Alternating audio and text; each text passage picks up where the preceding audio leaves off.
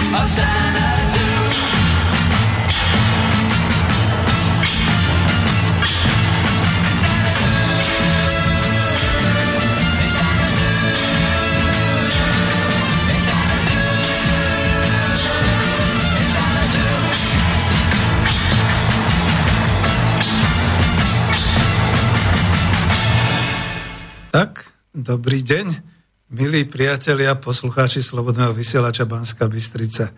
Je práve poludnie, dnes vo štvrtok, dňa 1. júla roku 2021 a od mikrofónu vás pozdravuje po celom svete Peter Zajac Vanka, inžinier.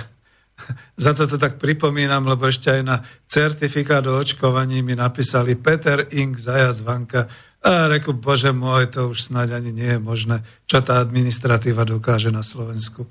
Takže takto to je a okrem toho, že vysielam zo štúdia Bratislava Slobodný vysielač Banská Bystrica naživo, okrem toho idete počúvať reláciu Ekonomická demokracia, to dokonca už číslo 106. 106.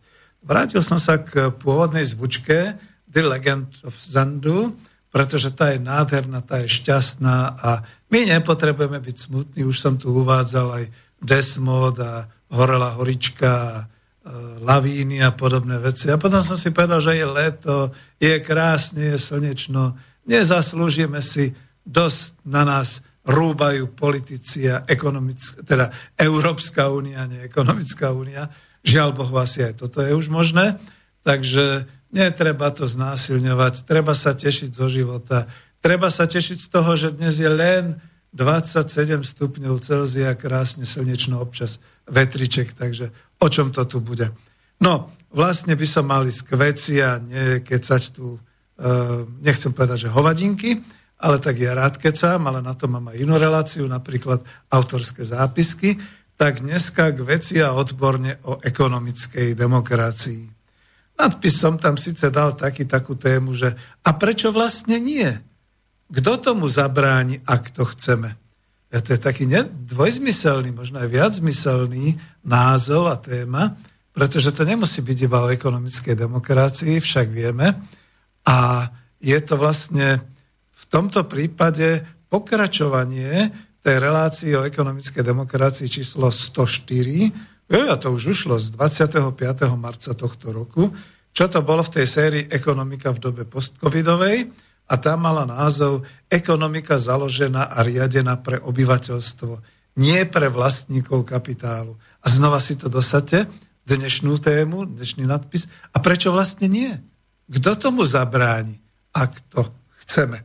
Takže možno sa budem trošku tomuto venovať, a vlastne okrem tohoto úvodu by som mal aj to povedať, že samozrejme, ak chcete, tak zatelefonujte. Telefónne mobilové číslo sem do štúdia je 0951 485 385 prípadne zamailujte. Mail je studio zavinač slobodnyvysielac.sk Neviem prečo, ale na Bratislavu príliš to nefungujete otázky do štúdia. A keď chcete priamo so mnou komunikovať, tak nech sa páči. Je to mailová adresa klub, malek, klub.národohospodárov zavinač gmail.com Lebo že aj tam prichádzajú a mám tu aj nejaké také pripomienky a otázky, ktoré prípadne aj zodpovieme.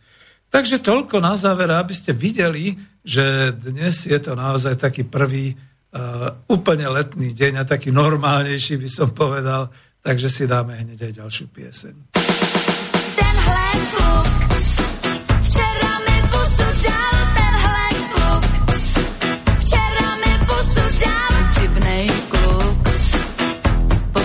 Chodil sám a, a v našem parku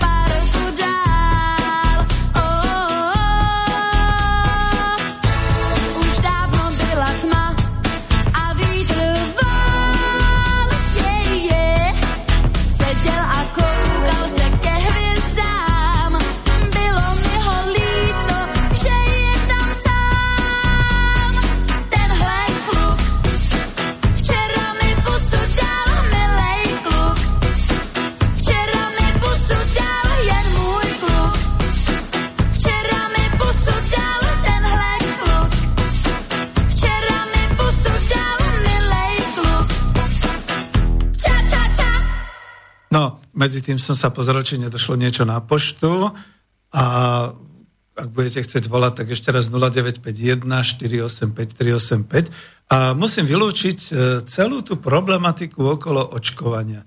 Toto najviac trápi ľudí, ja tomu rozumiem, chápem to, dokonca som sa bavil teraz len pred chvíľou na takúto tému, že aké je to hnusné a nespravodlivé, kde je tá sociálna spravodlivosť a kde je tá starostlivosť o občanov a podobne, že teraz, keď už prešli také tie očkovacie vlny, keď kto chcel, tak sa dal zaočkovať a ani si moc nemohol vyberať, tak nakoniec si ešte aj tí, čo chceli Sputnik ako ja, tak si zaočkovali Pfizera a podobne.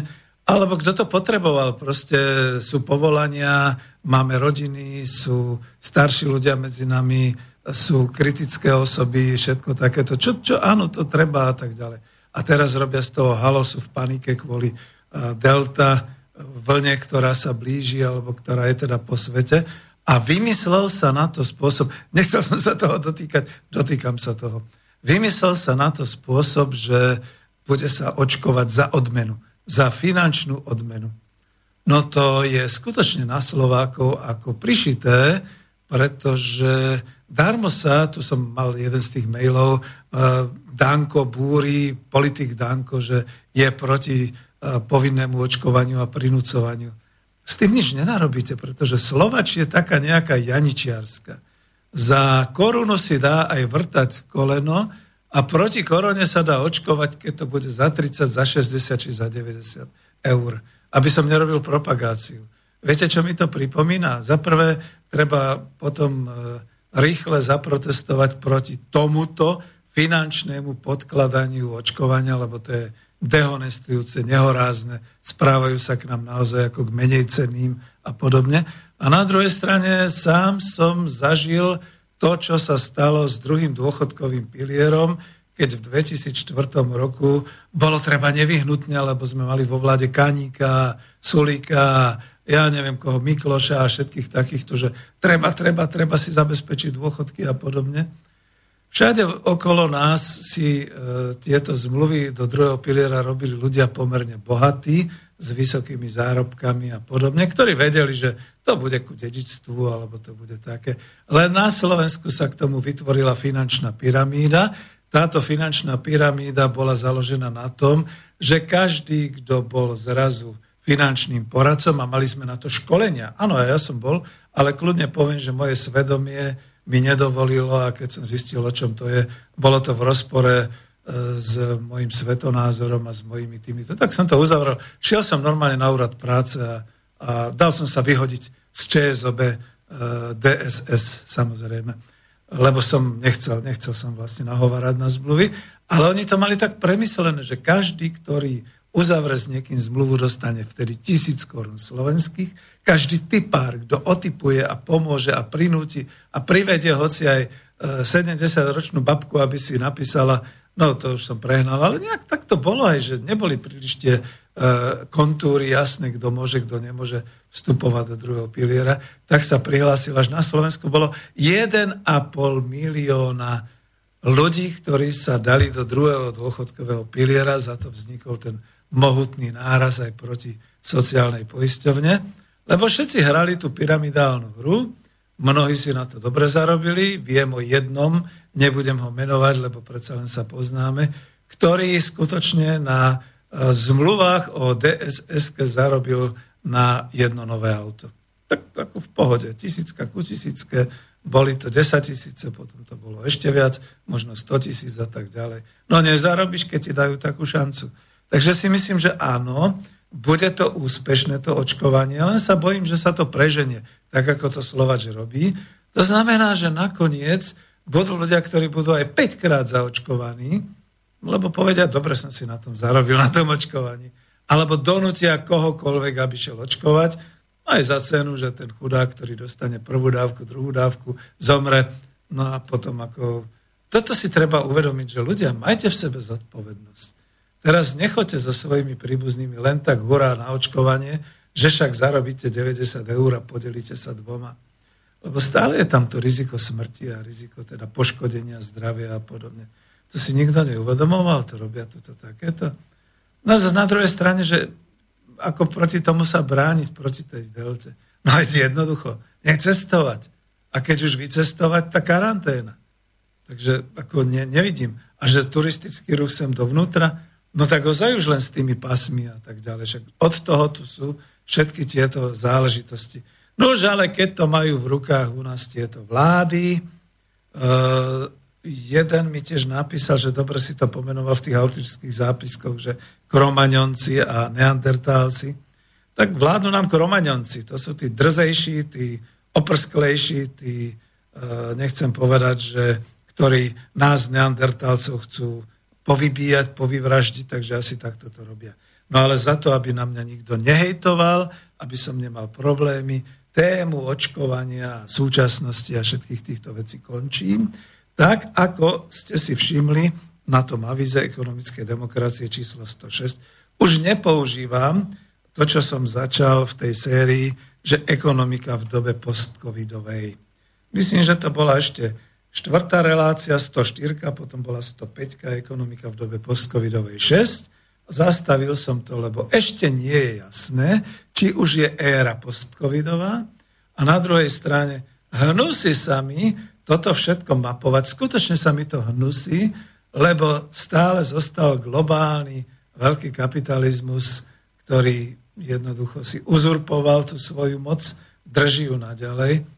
A stále je to také napriek takému tomu zodmutiu v 2019 a 2020 týchto národných štátov a tomu, že práve štáty, republiky, národné sa rozhodli zobrať osud do svojich rúk a uzatvárali hranice a robili poriadky v zdravotníctve a snažili sa nejak čeliť tej kríze z pandémie, s dýchacími cestami a podobne. A tak, bol to taký zápas, taký, taká fronta, ktorá sa momentálne utišila. Na Slovensku stále hovoríme o druhej vlne, ale oni si neuvedomujú, že druhá vlna plynule prešla do tretej vlny, však v tej tretej vlne pomrelo tých 12 tisíc ľudí pomaly a teraz sa to až ukludnilo. A Ťažko povedať, akými opatreniami, takže teraz očakávame delta vlnu. Takže, aby ste si vedeli, v klasickej literatúre až tá siedma vlna bude smrteľná, katastrofická pre ľudstvo. Takže by som to takto povedal. Ale nechcem pokračovať. Ani mi nepíšte tým smerom a preboha, keď sa chystáte zavolať na túto tému, skončil som. Nechcem, nechcem, naozaj. Lebo veď je to ekonomická demokracia, keď niekto si zapol prvý raz e, túto reláciu a nevie, o čom to je, tak chcem naozaj dať najavo ako autor dvoch kníh. Jedna kniha sa volala Coop Industria, podnik založený na princípoch ekonomickej demokracie, respektíve zamestnaneckej samozprávy. Druhá kniha sa volala Ekonomika po kapitalizme, náčet návrhu, ako by vlastne mala fungovať, e, mal fungovať ekonomický systém po kapitalizme ekonomický systém založený na troch charakteristikách ekonomickej demokracie, a to na zamestnaneckej samozpráve, teda na verejnom, všeobecnom, štátnom vlastníctve a kolektívnom vlastníctve, na férovom trhu, čiže na vzájomne spravodlivom a výhodnom trhu a ešte na verejných financiách. To bol ten základ. Ale ani sa mi nechce v tom pokračovať. Jediné, čo môžem k tomu teda ešte dodať a povedať, je, že za prvé, ekonomická demokracia nie je politický systém. Mnohí si to mýlili. Za druhé, ekonomická demokracia nie je a nikdy nebude politickou stranou alebo politickou silou.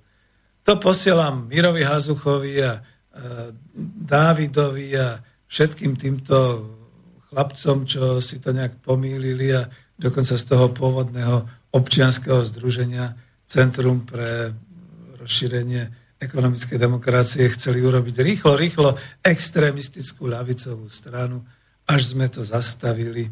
A dneska môžem kľudne povedať s kým, s nebohým Igorom Lackom, kde sme teda podpísali zrušenie, zlikvidovanie občianského združenia, ktoré veľmi, veľmi, veľmi sa chcelo premeniť na extrémistickú ľavicovú politickú stranu.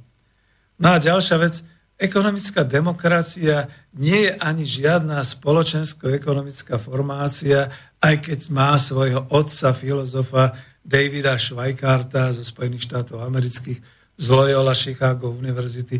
Neviem už o ňom tretí rok nič, takže dúfam, že neskončil ako Peter Drucker, keď som hovoril o postkapitalistickej spoločnosti, spoločnosti vedomostí, Knowledge Society, kde teda už ako starší pán, žiaľ Bohu, odišiel z tohto sveta. A ja dúfam, že David Schweikart, e, niekto mu donesie tú správu, že sú tam aj Slováci okolo neho nejakí, alebo Češi, že vlastne nejaký Peter Zajac Vanka, jeho stúpenec a ten, ktorý s ním hovoril a ktorý teda napísal na jeho výzvu aj tú knihu Ekonomika po kapitalizme, kde aplikoval určité prvky z ekonomickej demokracie, že ho pozdravuje. Ale teda nie je to ani spoločensko-ekonomická formácia v takomto zmysle, pretože ekonomická demokracia v tom základnom ekonomickom a hospodárskom zmysle je súbor reálnych, skutočných opatrení na troch úrovniach, dokonca na štyroch úrovniach, od individuálnej cez kolektívnu, cez regionálnu až štátnu, až po globálnu, prvkov v hospodárení, vo financovaní, v ekonomike, ktoré sa dajú uskutočniť už dnes. Nie je tam nejakých ako prekážok, ani technologických, iba práve naopak. Súčasné technológie k tomu veľmi pomáhajú, že sa to dá uskutočniť zás nechcem používať to módne slovo digitalizácia, prechod na e, zelenú ekonomiku a podobné veci, ale to sú všetko vlastne veci, ktoré sú akurát, že to má ten jeden zádrhel v súčasnosti, ktorý je skôr filozofického, možno až nábožensko-politicko-ideologického smerovania, pretože tu sa vyžaduje spoločenské vlastníctvo hmotných zdrojov, teda hovorilo sa kedysi, výrobných prostriedkov a kolektívne vlastníctvo e, povedzme podnikov alebo organizácií, ktoré sa starajú o hospodárskú činnosť, plus veľmi silné štátne vlastníctvo tam, kde na to už jednoducho to kolektívne vlastníctvo nemá z dôvodov kapacitných alebo z dôvodov teda prehľadu, to znamená celoštátne a podobne. Nič sa v tom v tej ekonomickej demokracii nehovorí o globálnom celosvetovom vlastníctve, to pozor, všetci tí, ktorí boli stupencami Venuše a podobne. Nič sa tu nehovorí o nejakom tom globálnom prechode jednorazovo jednou veľkou revolúciou od globálneho kapitalizmu, kde pár ľudí vlastní všetko a, a tak ďalej ku nejakému všeobecnému. Niečo podobné, ako má Francúz Michel Albert alebo Američan Michael Albert, nie ten Slovák, ktorý sa e, volá asi pseudonymom Michal Albert, taký ten komunista, e, ktoré by malo byť nejakým že celosvetovým e, robotníckým vlastníctvom a podobne. Je žiadne takéto chiméry. Je to jednoducho založené na vlastníctve dolu na tej úrovni podnikovej, regionálnej, kolektívne, na tej štátnej úrovni vlastníctvo štátne a povedzme na tej povedzme celokontinentálnej alebo globálnej úrovni na spolupráci a partnerstve národných štátov a kolektívov. Lebo veď to sa dá. E, trošku ešte to posuniem ďalej, že ja som si oprášil trošku teraz v týchto horúčavách aj také knižky ako e, postkapitalistická spoločnosť od, e, od e, Petra F. Druckera, v žiadnom prípade to není Tomáš Drucker, ale Drucker, alebo Drucker, keďže je, bol rodákom z Viedne, čiže sa možno hovoril tak nejak holandsko-nemecký Drucker, ale každopádne v tom jeho diele postkapitalistická spoločnosť čítam o kríze e, národného štátu, ale aj roz, rozpade globálneho štátu alebo globálnej spoločnosti, pretože on hovorí, že spoločnosť bude po roku 2020 iná a bude bojovať e, globálny režim s tribalizmom, čiže s kmeňovými zväzmi a s kmeňovými záujmami v niektorých spoločnostiach. A ja to potvrdzujem a ako dôkaz k tomu dávam to, čo sa dnes potichu deje a ani sa o tom nehovorí náhlas. Nie sú toho plné spravodajstva, aj keď by mohli byť. To, čo sa stalo v Afganistane a deje sa v Iraku, deje sa aj v Sýrii, nakoniec aj v arabských krajinách, ďalších, hlavne v arabských krajinách, je zaujímavé, že v Európe sa to deje len okrajovo. A aby som neubližil kataláncom, tak samozrejme katalánci, baskovia a niektorí ďalší. A to je, že po pomaly 60 rokoch bojov v Afganistane európska civilizácia odtiaľ ustupuje. Ustupuje s odretými ušami a s poriadne namočeným nosom, pretože tam je vidno ten tribalizmus.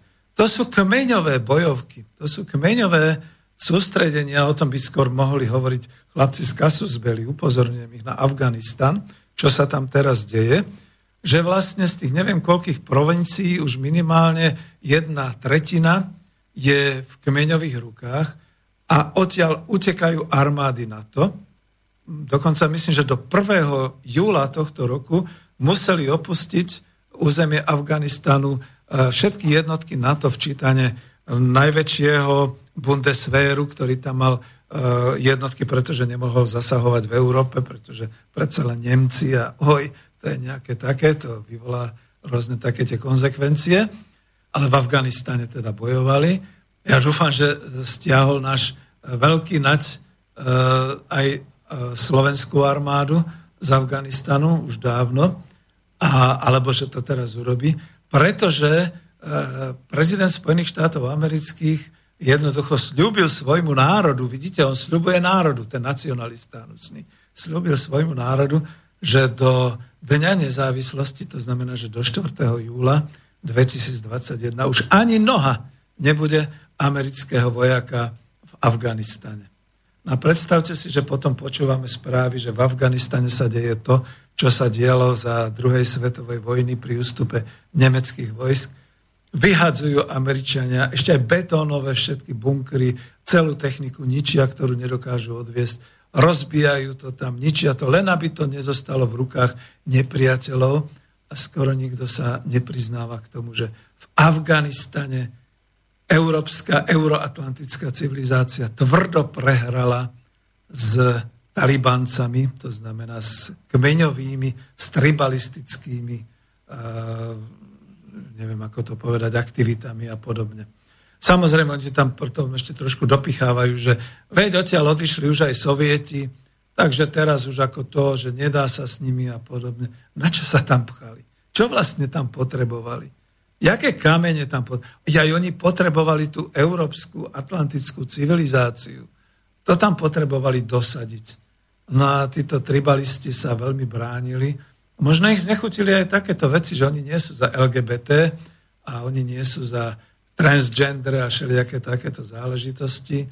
Ani nie sú, že na čiernych záleží viac ako na bielých a všetky takéto veci. To odmietali zrejme a odmietali to zrejme s, so zbraniami v ruke, takže takto.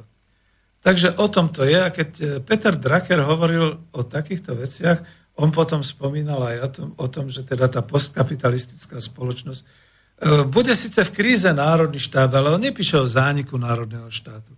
On píše, že bude v kríze. Áno, ten národný štát je v kríze, ale nie len našim pričinením, ale povedzme v Európe pričinením Európskej úmisie a hlavne Európskej únie a hlavne európskych komisí, ktoré sa jednoznačne snažia rozbiť národné štáty a spraviť z toho takú nejakú melasu, ktorá sa už dobre bude kvasiť. Však teraz to chce Európska komisia, že zadrží tých 27 členských štátov Európskej únie skutočne na ja som hovoril 800 miliard eur, ale spolu je to 1,8 bilióna, čiže 1800 miliard eur zadlžovania, ktoré sa majú splatiť do roku 2054. Som zvedavý, ako to chcú urobiť. Dobre, takže to je ten boj národného štátu, nadnárodných konglomerácií a zoskupení s tribalizmom. Nás Slovákov je 5,5 milióna. Neboli ešte ani oficiálne dané výsledky toho sčítania, ktoré zase bolo povinné a všelijaké a perzekvované, keď niekto sa nesčítal a podobné. Čiže povedzme, keď je nás 5,5 milióna, z toho je pol milióna Slovákov vonku v zahraničí a tých lepších, tých, ktorí, vitajte, pozdravujem vás, tých, ktorí sa uplatnili v zahraničí a už sa nevrátia, už majú deti, kde napríklad v Británii sa museli prihlásiť do 1. júla že chcú byť usídlenci, pretože ináč tam budú považovaní za cudzincov. No, takže e, skutočne, čo to je? To je jedno údolie, dalo by sa povedať. V rámci Európskej únie, keď si pozrete na tie departmanty francúzske, tak tam sa zmestí možno 30 takých Slovensiek, aj národov Slovákov. V Španielsku takisto aspoň 20. Nemecko, to ani nehovorím, koľko by sa tam tých Slovens, toho Slovenska zišlo. A najviac ma pobavili správy, ktoré teraz boli pri príležitosti zasadania komunistickej strany Číny, kde česká reportérka s hrôzou hovorila o tom, že veď tých Číňanov komunistov je 92 miliónov. Ja viem, tak demagogicky dávam tie čísla dohromady. Tak 92 miliónov komunistov v Číne, ktorí skutočne riadia miliardovú krajinu, a nejakých 5 miliónov Slovákov, ktorí sa ani nevedia spamätať, ani nevedia, čo by chceli a čo by mali robiť a podobne. Veď to je nicota, to je nič, to je v podstate naozaj, čo sme my, nechcem povedať, že trieska v oku, alebo ja neviem, trieska pri veľkom 200-ročnom dube, alebo ako by som to povedal. A my sa tu nevieme dohodnúť ani zjednotiť. Čo vlastne chceme na tom Slovensku? O čo nám vlastne ide? Čo tu budeme robiť? A tak nám vládnu čoraz horší a horší a pitomejší a pitomejší a nekompetentnejší a nekompetentnejší. A v tejto celej situácii sa pýtam, a nebola by dobrá taká, proste, taká hospodársko-sociálna sústava, taký systém, ktorý by zabezpečil z dola, keď už sa nedá z hora, z dola takéto rozšírenie toho kolektívneho až regionálneho až štátneho vlastníctva. Veď po nás by ani ten bruselský pes neštekol, keby sme to urobili. Veď vidíte, Katalánsko sa bráni. Je ich tiež niekoľko miliónov tých Kataláncov a sú vyspelí. Áno, majú tam aj automobilky. Vôbec našinci vedia. Ja som tam mal reláciu o tom, že prečo Katalánsko a podobne. Veď si to vypočujte. V Sýrii sú enklávy, ktoré sú samostatné, kde ženy pracujú na poliach a potom, keď letí nejaké turecké lietadlo, tak ostrelujú e, svojimi e, samopalmi alebo dokonca aj tými protileteckými nejakými týmito krídlovkami. A to je rožava, alebo rojava po slovensky. To je súbor, skôr by som povedal, zväzok takýchto kurdských samostatných území, kam nesiaha ani vláda e, sírska, ani žiadne iné, dokonca Turecko ich chce stále bombardovať, pretože sa bojí, že sa zjednotia do nejakého Kurdistanu alebo podobne. Ale žijú si, pretože svet o nich ani nevie, je ich niekoľko, e, možno aj milión, možno aj viac a tak ďalej. A my, Slováci, si nevieme urobiť poriadok vo vlastnej krajine, vo vlastných údoličkách a podobne. Veď je to hamba, veď ako to, skutočne potom človek ako nemá ani chuť niečo ďalšie hovoriť, len pre Boha, nevolajte tým smerom, e, čo sa týka týchto očkovaní a covidu a, a, a, a prípadne neschopnej vlády a podobne. Vieme to všetci. Než dám pesničku, tak ľudne poviem, že bol som znechutený, keď ešte aj na e, moje meniny mi volali niektorí ľudia, e, štengerovali proste, namiesto, aby sa ma opýtali, ako sa mám a čo robím, prípadne keď som mi povedal, že som zaočkovaný, tak ma išli odsúdiť a že som taký a lojálny a šeliaký a podobné veci. Škaredo som ich posielal niekam. Stratil som zrejme niekoľko príbuzných a priateľov, ale toto nie sú témy, ktoré sa majú odohrávať medzi dvoma, e, povedzme, oslavujúcimi ľuďmi, ako bolo Petra a Pavla. Toto nie sú témy. To ma znechutilo úplne. Ako, ja som hovoril manželke na budúci rok, si vypnem mobil na môj sviatok a pôjdeme niekam na výlet, proste toto nie. Toto už je cez to je cez, cez čiaru. Takže si dám aspoň nejakú takúto nejakú peknú pesničku, možno aj z iného, však to uvidíte, rozoznáte to, ale ľúbi sa mi tá melódia. ja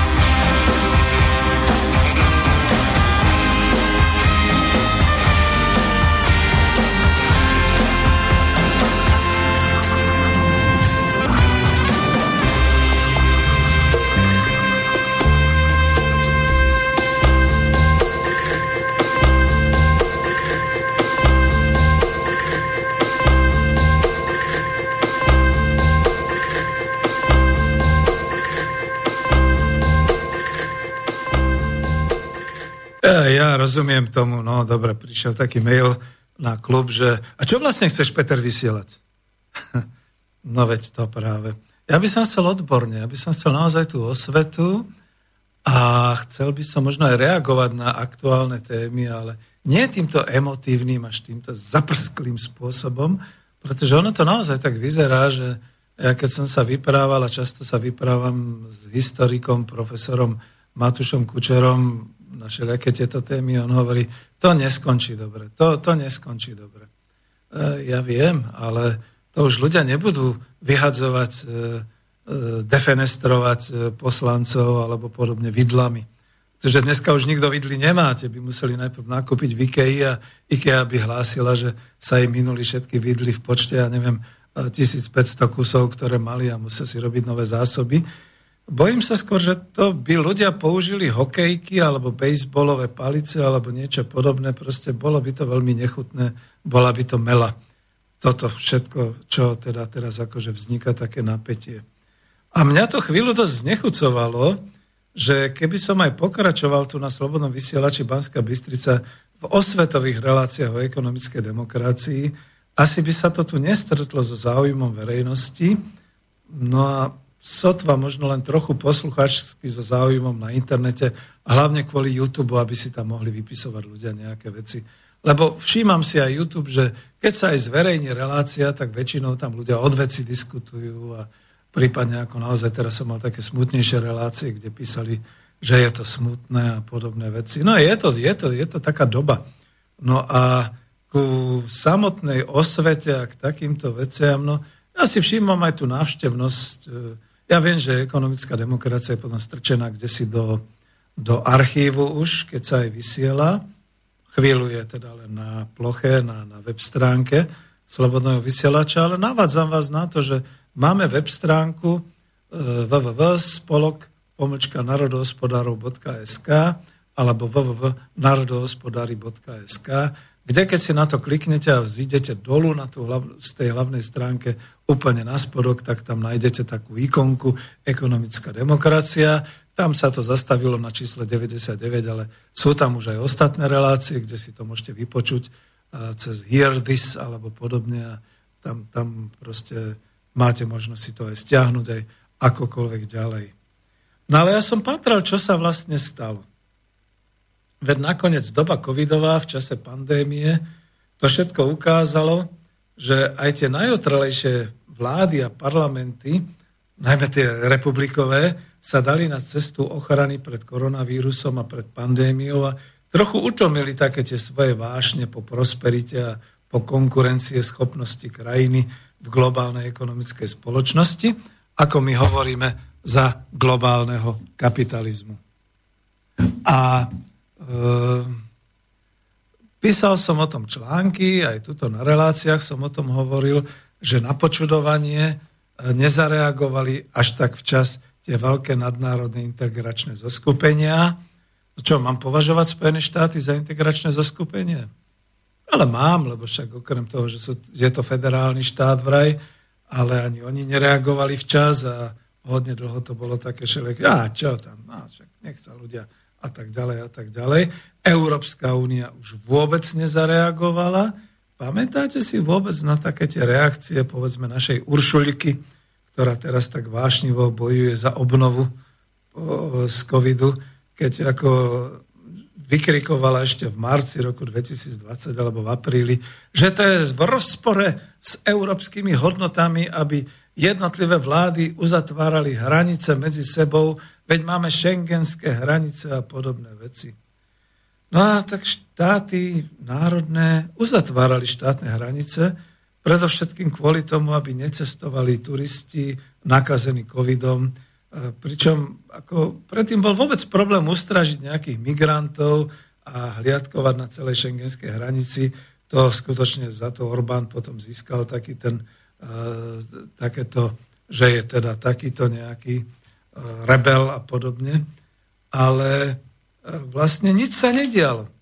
Vlády a potom aj parlamenty národných štátov príjmali opatrenia, ktoré išli až za hranicu dovtedy hlásanej demokracie a liberalizmu.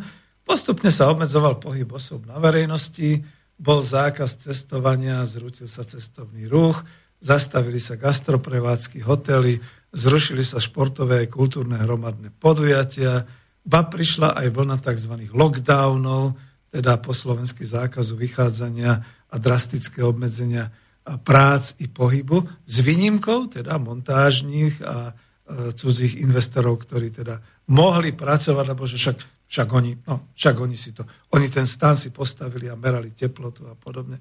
Čo sa dialo vnútri v šatniach, na záchodoch, na páse, v jedálniach, to už o tom vlastne nikto nič nevedel, pretože to ani, to ani nepustili nikam, to je, to je obchodné tajomstvo, to je zakázané.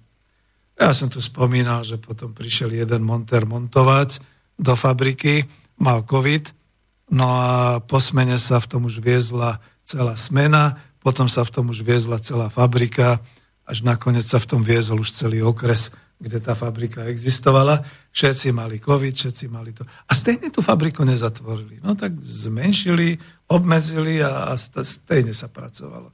Takže o tom to je. Takže všetky takéto veci, Dokonca to hraničilo už až s totalitnými praktikami, zákaz hromažďovania sa, kontroly prechodmu okresmi, zákaz vychádzania osobám po 20. hodine večer, uzatvorenie škôl a internátov. Je, to naposledy zažili Češi za fašistického protektorátu, že? Nastúpili kontroly a na Slovensku plošné testovanie proti korone, ako cestu ku slobode v úvodzovkách, potom očkovacie cirkusy, ako sloboda k cestovaniu, a toto bláznenie, ktoré trvalo pomaly niekde 13, niekde 15 mesiacov, sa vlastne deje aj naďalej. Tuto sa to hodí, lebo nechcel som, ozaj som nechcel a stále hovorím, bránim sa, aj keď vidíte, stále je to o tom istom. Pani Zuzana Škopcová, riaditeľka kancelárie predsedu Slovenskej národnej strany Andreja Danka, poslala tlačovú správu s názvom Slovenská národná strana vyzýva vládu na okamžité zrušenie opatrení, ktoré majú platiť od 9.7.2021. U ani neviem, aké sú to tie opatrenia, ale tuším, že je to všetko spojené zase s tými karanténami a s tými, že len očkovaní a podobné veci.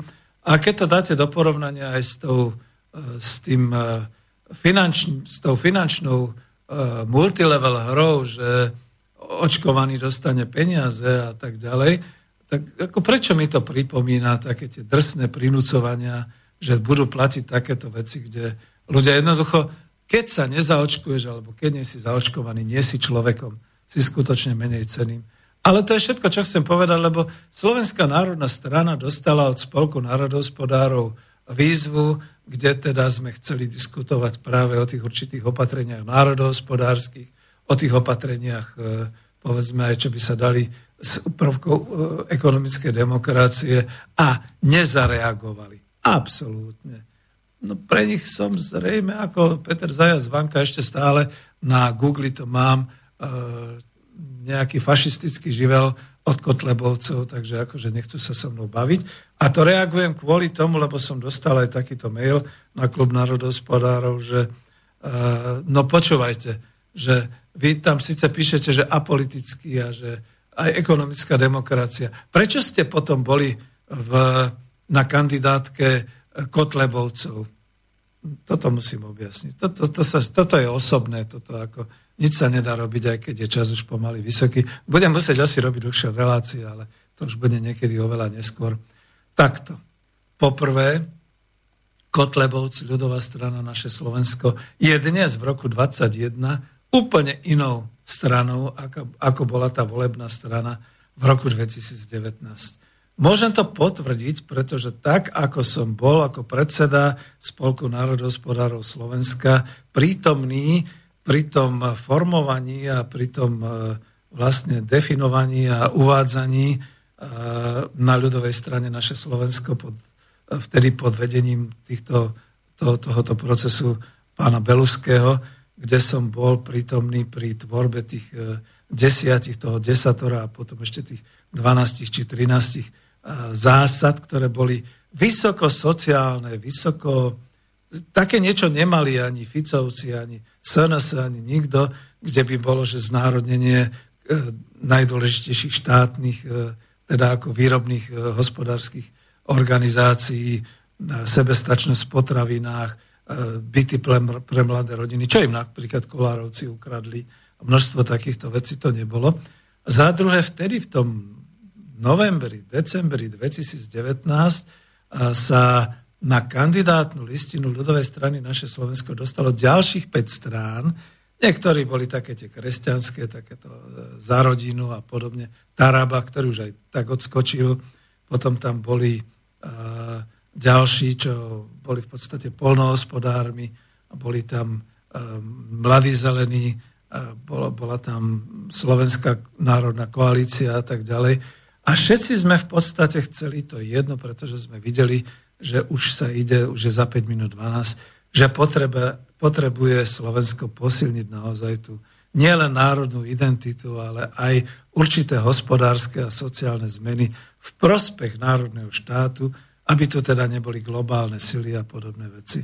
No, ja vravím len tak, ako to bolo, že v podstate som nejak ani politicky nevystupoval, s výnimkou nejakých tých dvoch, troch relácií v Slobodnom vysielači, kde som vysvetloval ten program. Ale na verejnosti program ani nedovolili vysvetliť, pretože progresivisti eh, zahádzali protagonistov vysvetľujúcich eh, ten program vajíčkami, v Trnave dokonca skálami.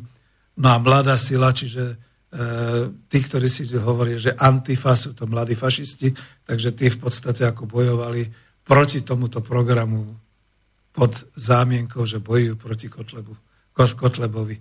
Dneska s nimi nič nemám a keď sa ma teda pýtate, dosť široko som odpovedal, som apolitický, nemienim nikam už vliesť do ničoho a je mi to ľúto, no v podstate ako na Slovensku sme to prehrali. Tak toto treba povedať. Vysoko sme prehrali, sme kolóniou a kolóniou už asi zostaneme, aj keď stále hovorím, že aj v kolóniách je možné z dola si narobiť nejaké tie uh, okruhy hospodárske, ktoré by pracovali len pre nás a že by sme to teda vedeli nejako takto si popomáhať. No a pretože ešte chcem ďalej pokračovať, ale zase už nie v tomto smere, naozaj dneska, joj, to je, tak si dáme ďalšiu pieseň.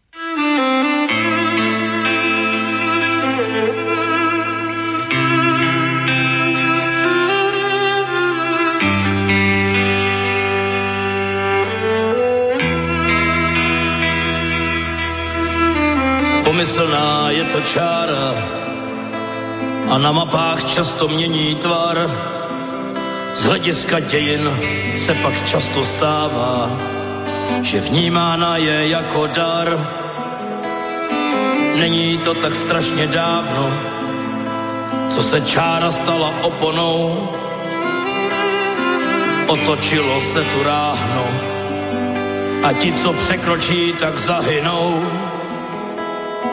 byla to pak velká sláva, ploty bořily se s odvahou, se západním světem vznikla brána a s kolem stáli jsme už na nohou. Otevřená jsou teď vrátka, kdo chce dovnitř může taky ven. Z písmen EU zbyla jenom zkratka a stát za státem je tak popraven.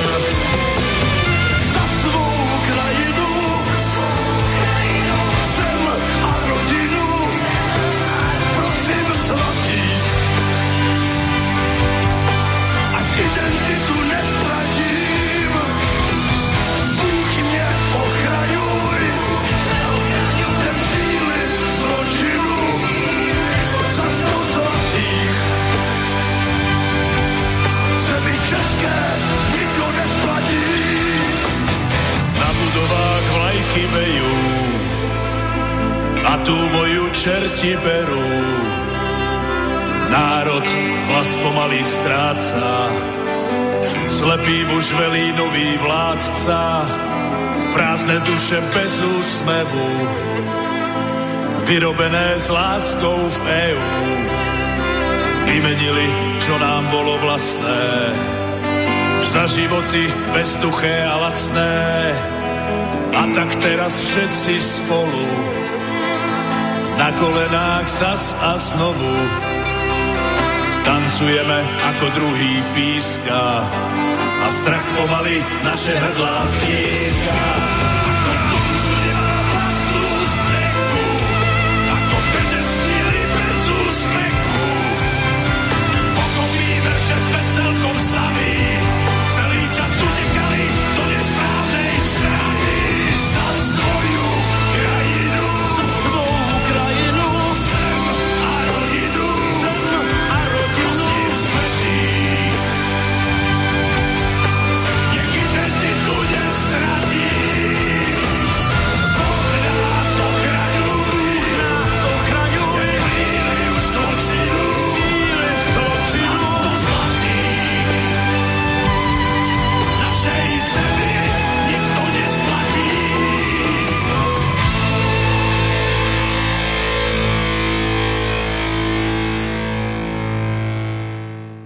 No, pustil som to na schvál, aj keď niektorí ma zase budú kritizovať, pretože nič sa nedá robiť, to nie je o nejakej tej politickej príslušnosti, ale keď ste počuli tie slová, ktoré tu sú, a znova, keď je to také, že extrémistické a podobne, pre Boha živého, čo už je extrémistické?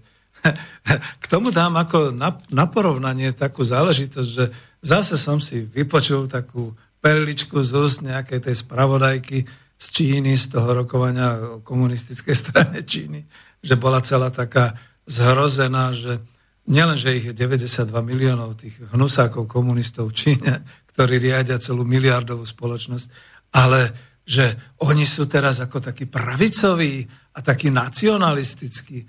No to je tá babylonská väža, to je to metenie pojmov a jazykov. Takže ten, kto je dneska za vlast, ten, kto je dneska za národ, ten, kto je dneska za ľud, tak to je pravičiar a nacionalista a tí ostatní, to radšej nebudem menovať, to sú tí správni, tí socialisti a lavičiari a podobné veci. Totálne metenie pojmov.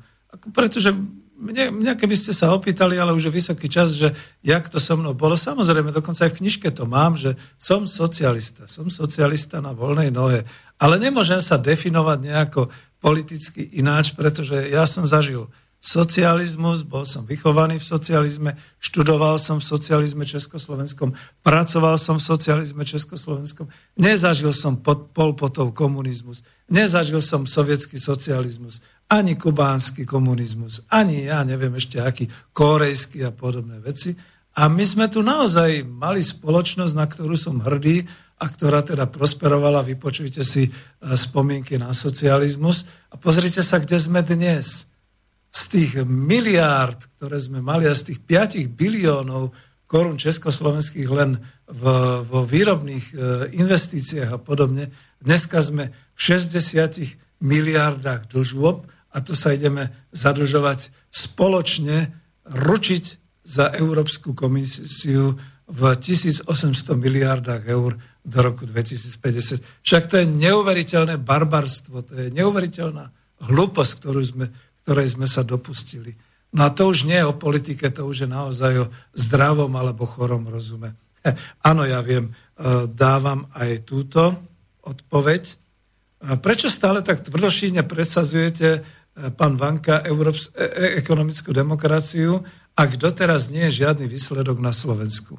A viete vy o výsledkoch vo svete? No, že nie je žiadny výsledok na Slovensku, to som už pomenoval. Sme rozbití, sme zničení, sme skašírovaní, rozmlátení, sme kolóniou, mocensky sme neschopní sa zjednotiť alebo podobne. A vo svete, no nestačí vám Mondragon, to je ten katalánsko-baskicko-španielský, mnohé družstevné podniky, ktoré sú v Latinskej Amerike, eh, v, v Ázii, eh, rôzne v týchto krajinách, Ceylon, čajové plantáže a podobne. Dokonca v Spojených štátoch amerických je jedna veľká, oni to volajú, že COP, COP, COP korporácia, čiže družstevná korporácia Ocean Spray. Ocean Spray, ktorá cez Kanadu a Spojené štáty zabezpečuje zber takých tých, uj, teraz mi to v tejto chvíli vypadlo to slovo, čo to bolo, tých, tých červených takých, čo majú radi, čo je na zlepšenie urologických všelijakých takýchto. Oni to zbierajú, oni to zvážajú, oni majú logistiku, sušia to, mrazia to, spracovávajú to. No a keď som sa dozvedel, že je to Ocean Spray Coop, že je to vlastne družstevná organizácia, kde e, v podstate družstevnými e, vlastníkmi sú tie jednotlivé územné zberné organizácie, sušiárne, mraziárne, všetky takéto veci, dokonca majú aj vlastnú banku a tak ďalej. V podstate by sa dalo povedať, že škoda, že sme si z Československa nezobrali to, čo sa rozvíjalo od Čubu, to bolo za socializmu, Slušovice, cez predtým ešte Baťu, pretože Baťa mal naozaj taký nábeh, aj keď to bol otec kapitalista, ale e, podporoval vlastne potom aj to e, kolektívne vlastníctvo určitým spôsobom svojich zamestnancov a tak ďalej. Náš cez Babiša, ktorý to už teda nedodržal, ale aj tak bol zlikvidovaný alebo je likvidovaný ako veľkokapitalista. Jediný majiteľ, ktorý teda svoj majetok nemá oficiálne a nie je to ani Bezos, ani, ani Bill Gates, ani nikto ďalší, Söreš, ktorí celkom oficiálne si užívajú svoje vlastníctva a riadia ho podľa svojich subjektívnych názorov. No dobre, Taliansku skutočne existujú koop industrie, tak ako som ja mal tú knižku, a sú aj priemyselné, aj všelijaké. Sú v krajinách ako Portugalsko, Grécko, Španielsko a tak ďalej. No a u nás to nie je. No tak ako čo mám s tým robiť? Keby som bol mladší, bol by som to zakladal, chcel som s mladšími, ale vravím, že všetko sa to zvrhlo na politiku a na extrémizmus a vidíte, že ja som uskočil aj z lavicového extrémizmu, uskočil som aj z pravicového extrémizmu, keď niekoho baví, že Kotlebovci a tak ďalej. Nie som ani v republike, E, toto nejde, že kde som a čo som, ale že čo, čo teda ako vlastne sa dá vôbec na Slovensku robiť. Ja už je úplný koniec, takže ešte ideme do záveru. Anton Hrnko, dostal som uh, takúto informáciu, uh, zakladá takéto nejaké občianské združenie. Uh, on píše, že už ma nebaví väčšie stonanie nad našimi rozliatým slovenským liekom, neskonalou sebastrednosťou, seba, sebectvom mnohých našich vraj vodcov na Slovensku a tak ďalej. Ideme do zápasu o dušu Slovenska zakladá nejakú, dal to ako občianské združenie, tuším, nadáciu, ktorá sa verejnosti predstaví zajtra, 2. júla, prvým udelením cien e, tým, ktorí si to zaslúžia. Pán Anton Hrnko, ja dúfam, že ste nezabudli na e, Nestora, slovenskej ekonómie profesora ekonómie Jaroslava Husára a rovnako, že ste nezabudli na Nestora histórie, profesora histórie Matúša Kučeru. Ja veľmi dúfam, že pri tom všetkom ja chcete dávať ako z tej nadácie, takže na týchto dvoch starešinov myslíte. Pripájajú manifest, že dnes je otázka, je dnes vlastenectvo na príťaž a potom vlastne E, informujú, že slovenská verejnosť stojí opäť na dejnej kryžovatke. Na Prahu 3. desaťročia existencie štátu sa vynárajú otázky, ktoré si naliehavo a neraz kladieme. Bude tu Slovenská republika aj o 100 rokov. Podarí sa zapojiť slovenské elity do spoločenskej angažovanosti. Aká je úloha a zmysel slovenského národa dnes a aké miesto by mal v živote Novej Európe, by malo Slovensko zaujať je národ ešte dnes schopný dať a ukazovať jednotlivcom zmysel života? Dokážu slovenské e, e, osobnosti pomenovať hlavné národné záujmy svojej vlasti a nájsť vlastnú identitu? Príde k reštartu vlasti pozitívnym smerom, alebo to bude pokračovať fakticky postupným mravným a duchovným úpadkom štátu a spoločnosti. No toto to zastavím, pretože to určite bude, ja ich trošku len avizujem už, a pánu Antonovi Zhrnkovi želám, aby teda tá jeho nadácia zamávala aj týmto národným svetom, aj týmto politickým svetom, keď som sa dozvedel, že sa chystá ďalších 15 politických strán vstúpiť na slovenské nebo politické, tak som si povedal, to už ide len o biznis. To je biznis, že vložia peniaze a myslia si, že potom to vyhrajú a budú vo voľbách mať 5000 eurové mesačné platy a budú dostávať od štátu nejaké peniaze. Ja už som skončil vlastne, vidíte? To som si neuvedomil. Takže toľko na záver. E, prvky ekonomickej demokracie vás určite dokážu, naozaj vás dokážu nejakým spôsobom e, vás podporiť, teda podporiť takým spôsobom, aby naozaj e, sme mali financie na to všetko, čo, o čo vlastne ide. A Ehm, budeme tu.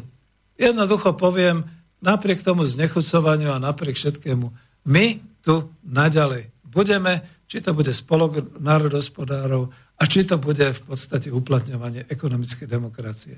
Lúčim sa s vami, o niečo som to preťahol, za to dáme už len jingle na príspevky v tomto júlovom roku. Ďakujem vám veľmi pekne. Táto relácia vznikla za podpory dobrovoľných príspevkov našich poslucháčov. I ty sa k ním môžeš pridať. Viac informácií nájdeš na www.slobodnyvysielac.sk Ďakujeme.